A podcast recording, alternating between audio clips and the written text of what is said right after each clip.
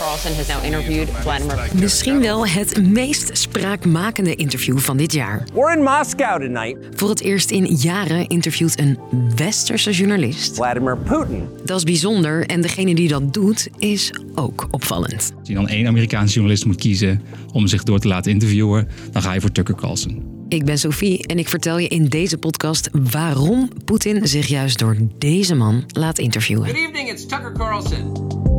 Lang verhaal kort. Een podcast van NOS op 3 en 3FM. Laten we bij die interviewer beginnen.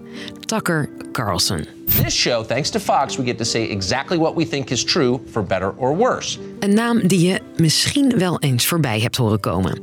Hij was de sterpresentator van de conservatieve Amerikaanse zender Fox en heeft veel invloed, weet mijn collega buitenlandredacteur Giem Balduk. Ja, Tucker Carlson is eigenlijk wel een van de belangrijkste figuren in de Amerikaanse media op dit moment. Uh, heel erg geliefd bij die hele grote groep conservatieve mensen uh, en Trump-supporters. Hij deed in zijn programma vaak opvallende uitspraken.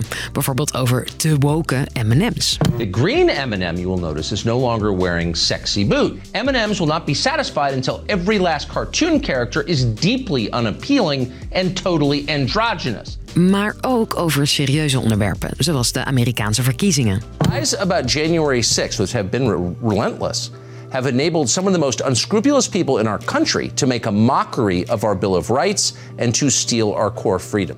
In zijn eigen show liet hij de ene na de andere complottheorie voorbij komen. En dat heeft hem mogelijk in de problemen gebracht. Carlson werd vorig jaar ontslagen.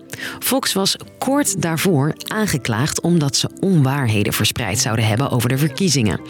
Ook in het programma van Carlson. In de nasleep daarvan verbrak Fox de banden met de presentator. Tegenwoordig zendt hij daarom uit via zijn eigen kanalen, zijn site en via X.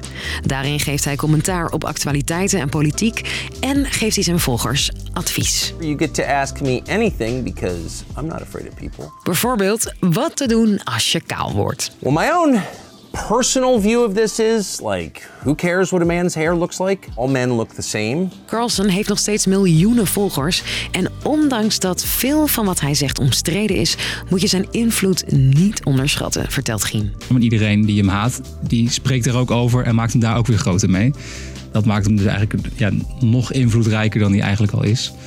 Uh, en echt iemand om rekening mee te houden. En nu heeft hij dus die primeur.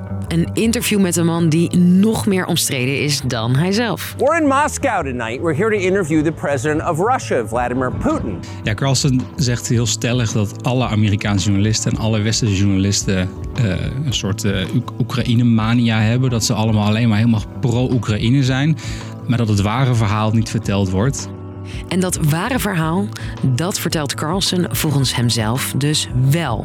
Al jaren overigens. Wait a second. Why is it disloyal to side with Russia, but loyal to side with Ukraine? Vladimir Putin, who, whatever his many faults, has no intention of invading Western Europe. Uh, een van de theorieën van Tucker Carlson is dat Biden deze hele oorlog zelf begonnen is in Oekraïne.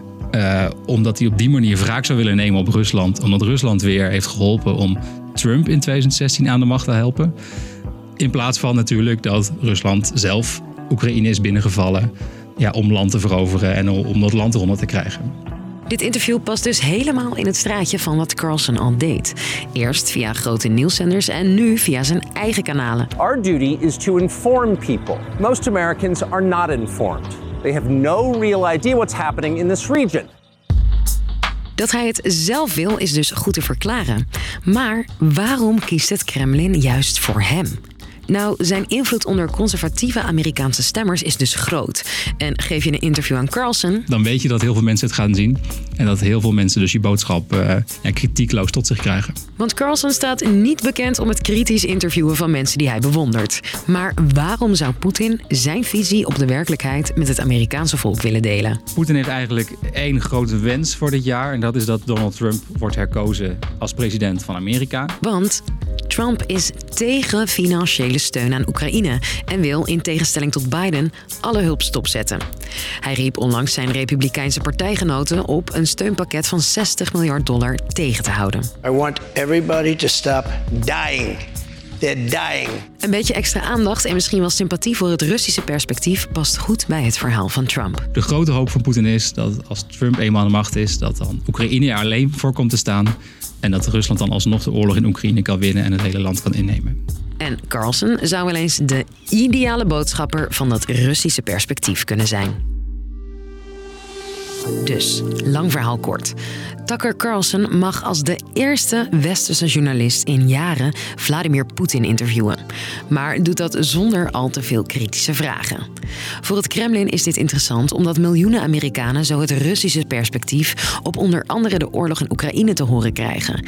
En dat zou wel eens kunnen helpen bij Trumps populariteit. Nou, dat was hem weer. Wij houden het eh, voor vandaag voor gezien, maar morgen zijn we er natuurlijk weer rond de klok van vijf met een kersverse podcast. Alaaf.